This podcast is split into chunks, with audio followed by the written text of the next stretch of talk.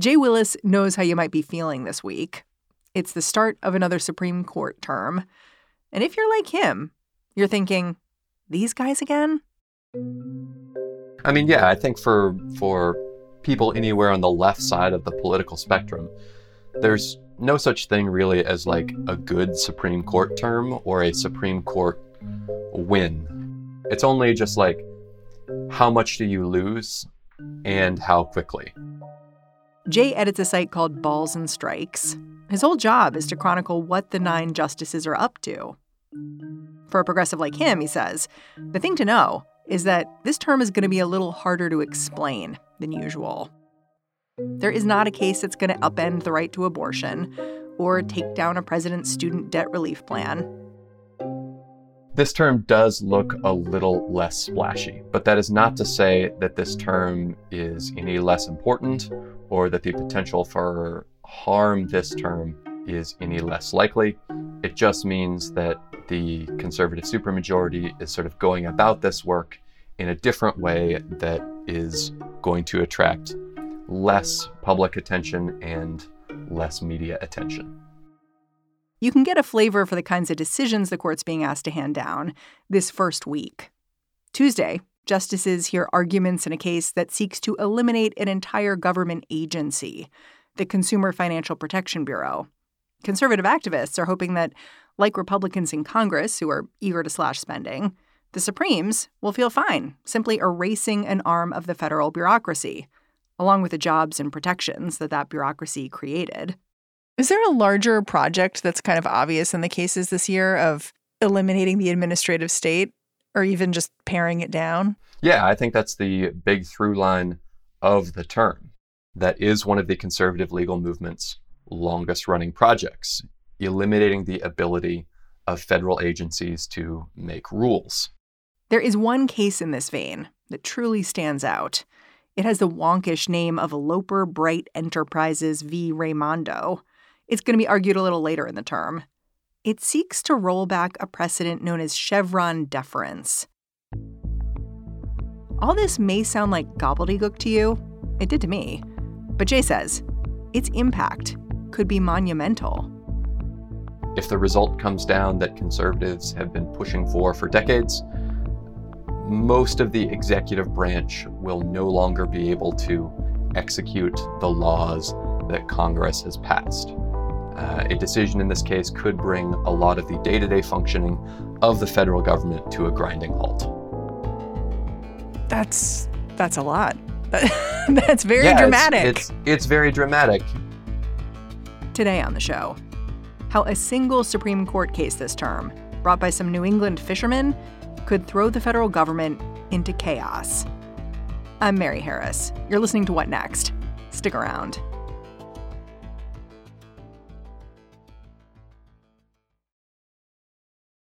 This episode is brought to you by Discover.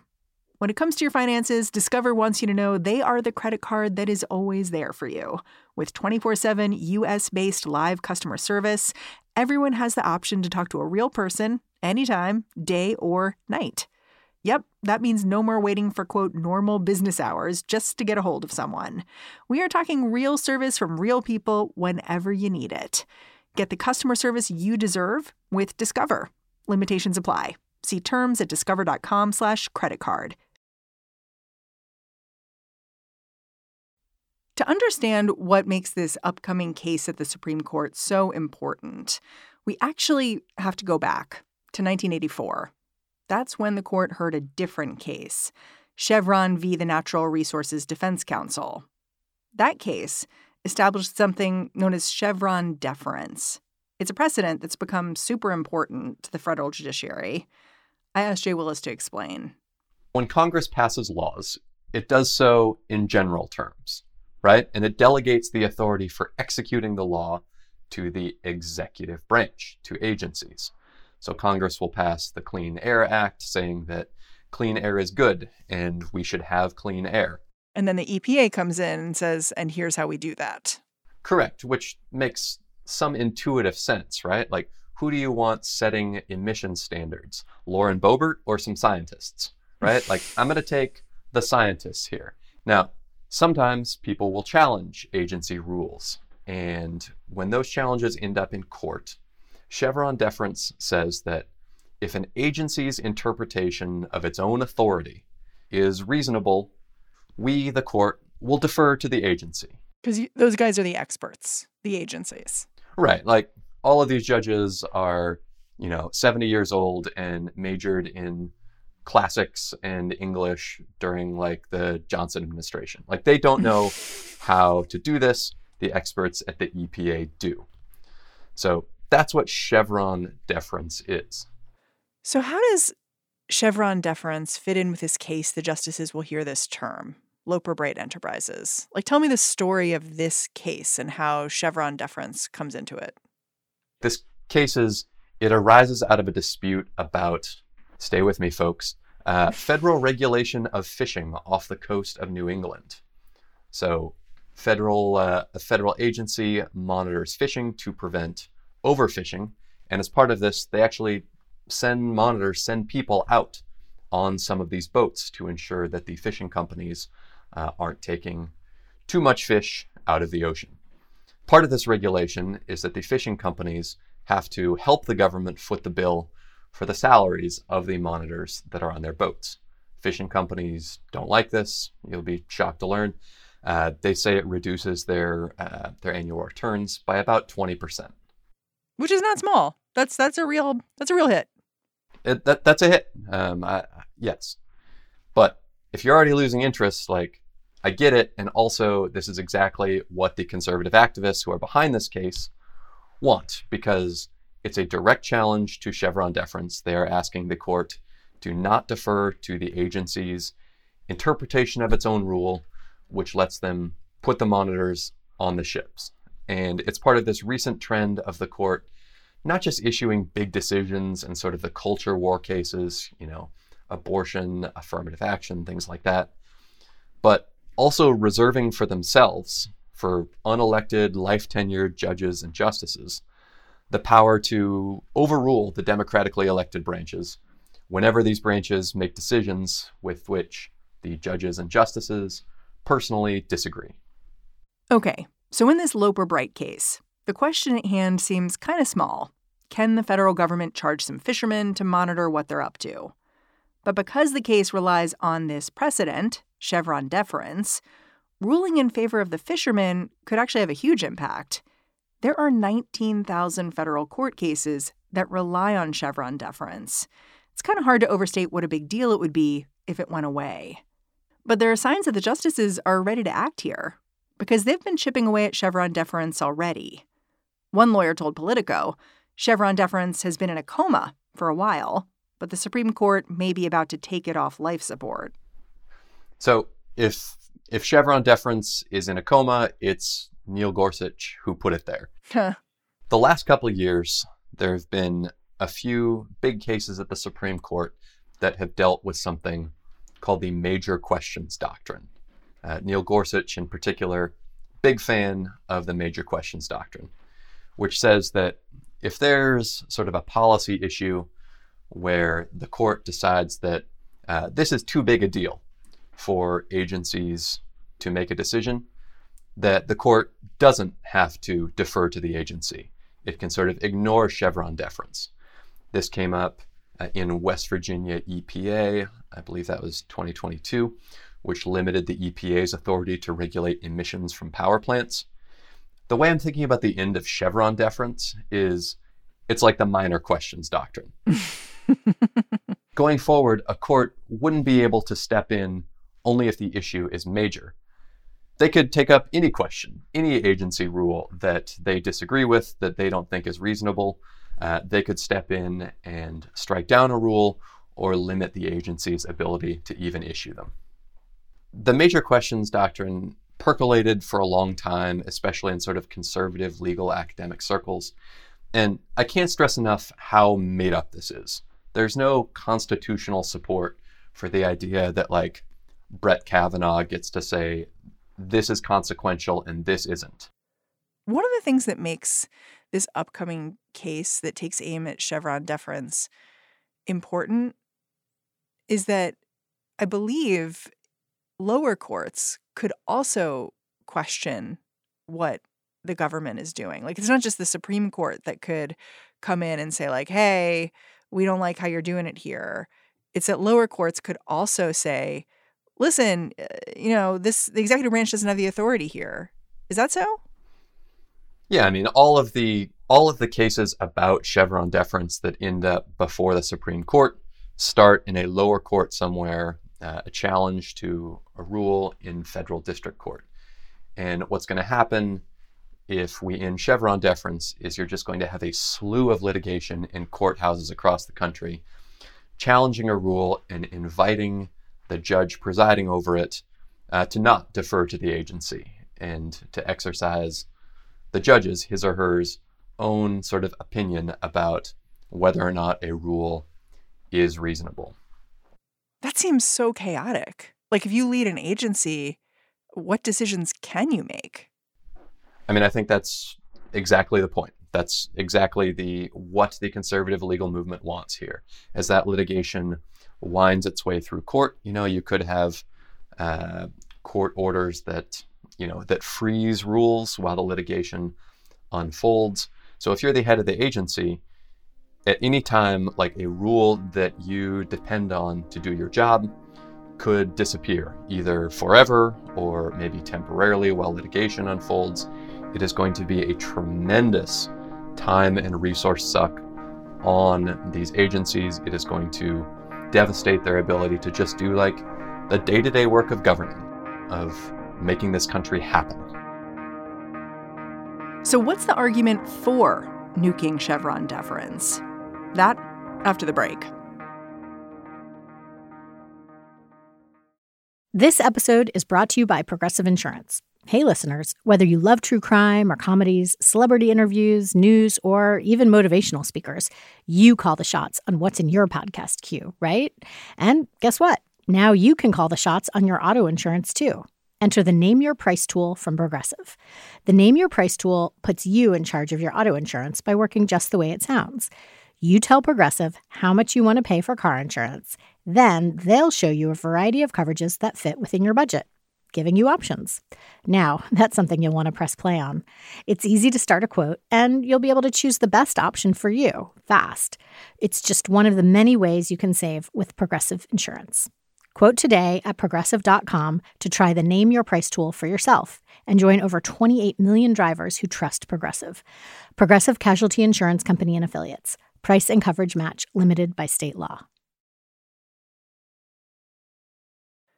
The Wall Street Journal wrote a spirited editorial basically cheering on the death of Chevron deference in this case. What's the conservative case here? Basically, what they were arguing was like, listen, you know, we've seen it with COVID vaccine mandates, we've seen it with people trying to keep people in their houses with the eviction moratorium after COVID. There's all this executive overreach, and that's what we're trying to get rid of here. Yeah, I mean, that is always the conservative framing of issues like this that big government is doing too much and intruding into your life and just making you wear a seatbelt when you want to get on the highway without one and see what happens. Like the conservative framing of this stuff is that it's restoring the proper balance of the separation of powers among the three branches of government. Like every Wall Street Journal editorial on the subject sounds like a high school civics essay. The reality is that getting rid of Chevron deference would ensure that the government won't work at all it kind of reminds me of um, an episode of It's Always Sunny in Philadelphia where the people at the bar try to have a bar with no rules because they think it'll be cool. We will open up Patty's as the most American bar in all of America, a place with absolute freedom. With no gambling restrictions. Yeah, sure, whatever. But then it like turns into a nightmare because when you have a place with no rules, that's what happens. It's like a nightmare place because there are no rules. I, I just I don't know if like anyone in the conservative project has considered that. Yeah, I mean, famously, Grover Norquist, right, the conservative activist, said that I don't want to abolish government. I simply want to reduce it to the size where I could drag it into the bathroom and drown it in the bathtub. If we get rid of Chevron deference, like that is what is going to happen. Is this massive federal government apparatus that sets rules for uh, the air you breathe, the water you drink, the uh, the materials that go into your home and your car and everywhere around you. That is not going to be able to do its job anymore. Is there a place that does this better? Like, is there any argument that the way we're doing this right now, it is complicated and it it may seem arbitrary to you uh, if you're on the receiving end of some change of rules that you didn't see coming. And so, actually, there's a different way to do it, but maybe nuking this isn't the best way. Absolutely. Like, federal agencies get stuff wrong, just like anyone else gets stuff wrong. But there is a way to push back against federal agency rules that you don't like, um, right? Like, these are all subject to notice and comment. Like, you can challenge them in court.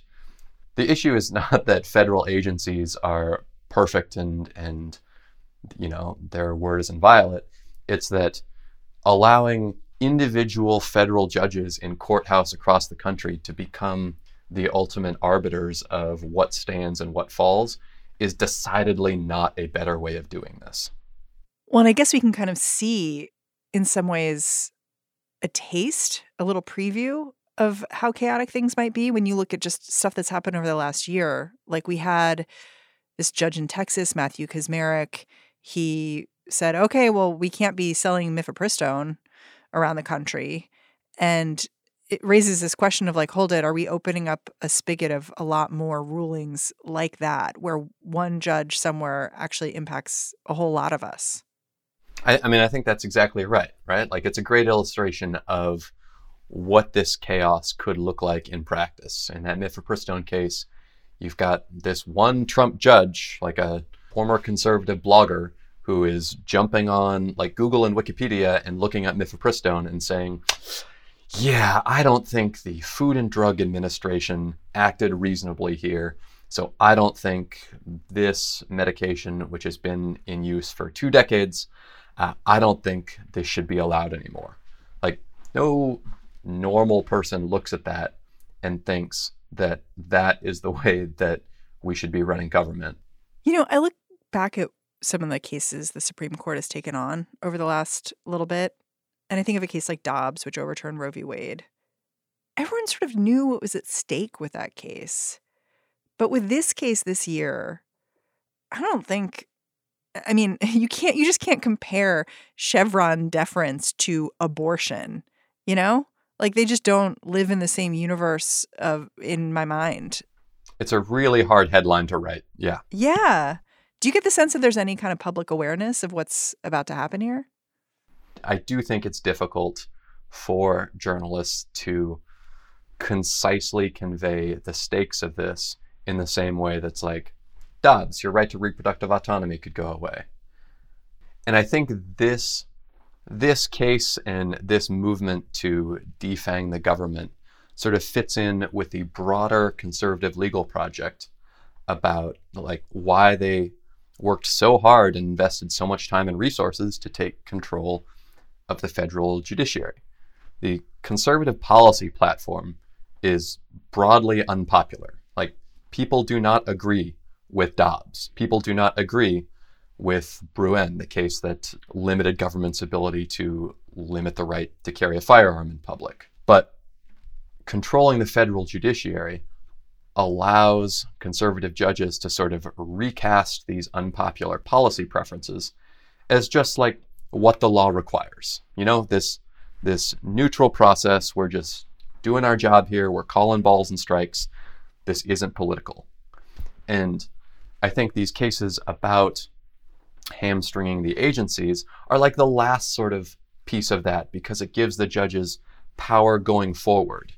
Now, if there's an executive action that they don't like, you know, they can they can step in and say, "Hey, we have some thoughts about this and we do not agree with it."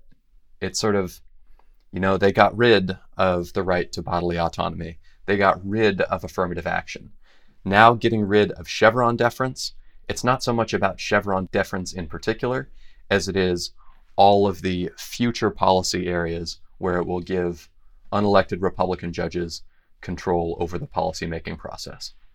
One thing we saw happen last term is that the justices occasionally seemed to moderate their rulings in a few cases. Like they didn't go ham everywhere that they could have. So, is there a version of a ruling on this case that limits bureaucratic power but doesn't obliterate it? And would that be a good thing? Taking those questions in reverse order, it would certainly be like a good thing. Anything less than Chevron dis- deference disappearing would be like a better outcome than hmm. Chevron deference disappearing. But I also do sort of worry about an outcome that really defangs Chevron deference without getting rid of it, that pundits then cast as evidence that the Supreme Court is moderating. In terms of like what that ruling would look like, yeah, I'm sure that there's some sort of like fractured opinion that could preserve some husk of Chevron deference without getting rid of it altogether. But it's just a matter of time, right? I think it was a Roberts opinion in 2019 um, where they could have really dealt a death blow to Roe, but instead he joined the liberal justices to keep it on life support. Once Amy Coney Barrett was confirmed, uh, didn't need Roberts' vote anymore, and you know the rest is history. I think that sort of same framework could be applied here to what's going to happen to Chevron deference. If it somehow survives this time, I don't think it will, but if it does, like there's just going to be another challenge, another vehicle challenging Chevron deference that conservative activists bring next year or the year after. And eventually they are going to find the right combination of arguments that give whoever the holdout conservative is permission to say, okay, now I'm ready, let's do it. Jay Willis, I am super grateful for your time and your reporting. Thanks for coming on the show. Uh, thanks for having me. Thanks for talking about fish. We should do this more often. Jay Willis is the editor in chief of Balls and Strikes. And that's the show. If you're a fan of what we're doing here at What Next, the best way to support our work is to join Slate Plus. Go to slate.com slash whatnextplus to sign up. What Next is produced by Elena Schwartz, Rob Gunther, Anna Phillips, Paige Osborne, and Madeline Ducharme. We are led by Alicia Montgomery with a little help from Susan Matthews. Ben Richmond is the Senior Director of Podcast Operations here at Slate.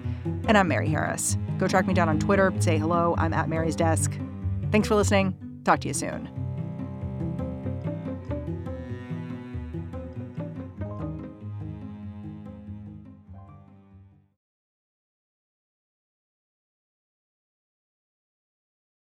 Without the ones like you, who work tirelessly to keep things running, everything would suddenly stop. Hospitals, factories, schools, and power plants, they all depend on you. No matter the weather, emergency, or time of day, you're the ones who get it done. At Grainger, we're here for you with professional grade industrial supplies. Count on real time product availability and fast delivery. Call clickgrainger.com or just stop by. Grainger for the ones who get it done.